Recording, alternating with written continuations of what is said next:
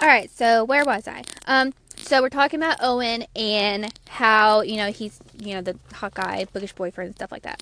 Um, so what's up with his character is you know he's of course got secrets. This seems like all the bookish boyfriends in these contemporary books have secrets. Um, but that makes it interesting. You know, if there's no secrets, then it's really just you know a, a boring book with no climax. It's just going on. Um but this secret it really affects his relationship um, like growing relationship with peyton. So um, like i said before in part one um, he does mma fighting and he loves it. Um, he trains all the time. He goes to these fights so he can actually make something of himself. Um, and it's really like he thinks it's all he has to live for which of course is kind of like that um, you know the boy is only stuck inside his head, and he, excuse me, he turned into an idiot. Uh, so, but um, Peyton, when she comes into play in his life, he's just like struck. He can't seem to stay away from her. It's it's kind of like a love at first sight thing, even though like the L word's never really mentioned, but you know it's there anyway. Uh, but she makes him see more things in life and actually love life even more. Like there's more to life than just fighting and whatnot. So he really falls hard for Peyton. He's it's like that typical um she's a challenge for him type thing, that kind of trope or whatever.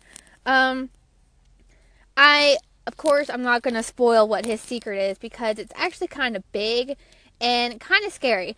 Um but just know that uh you know, of course, the secret's revealed, that you know there's a little dramatic moment where, you know, will they, won't they, or whatever. But the secret affects everything, including the MMA fighting. So it's really dramatic. Um, but I really did like Owen's character of, you know, he even though he looks like he's big and might, you know, be dumb or something like that, but he's really not.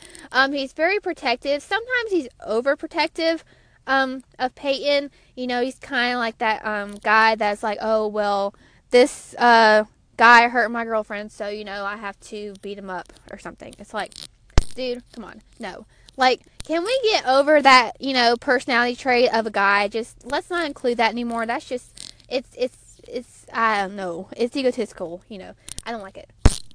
Okay, um, Reed. He is Peyton's ex boyfriend, the, you know, aggressive boyfriend on steroids. There's not much I want to say about him because he is an asshole. I'm just going to keep it simple. You know how I am about these stupid villains and how I really feel about them. Uh, yeah, he's just an asshole. Uh, I hate him, so he got what he deserved. Um, you know, yeah, I'm not going to spoil that, but you'll find out if you ever read the book. Uh, so, um, anyway, uh, bottom line of this book, of course, like I said, it is a little fast and sometimes a cliche. But me, I'm a sucker for those that like makes my heart flutter, you know, all the little romantic aspects and whatnot. Um, so of course I'm going to read them. It's just ah, uh, it's it's uh it's an addiction, you know, because of that happy ending, I think. But you know, the moments in between is like, oh my God, what's going to happen? What's the secret? What's going to happen?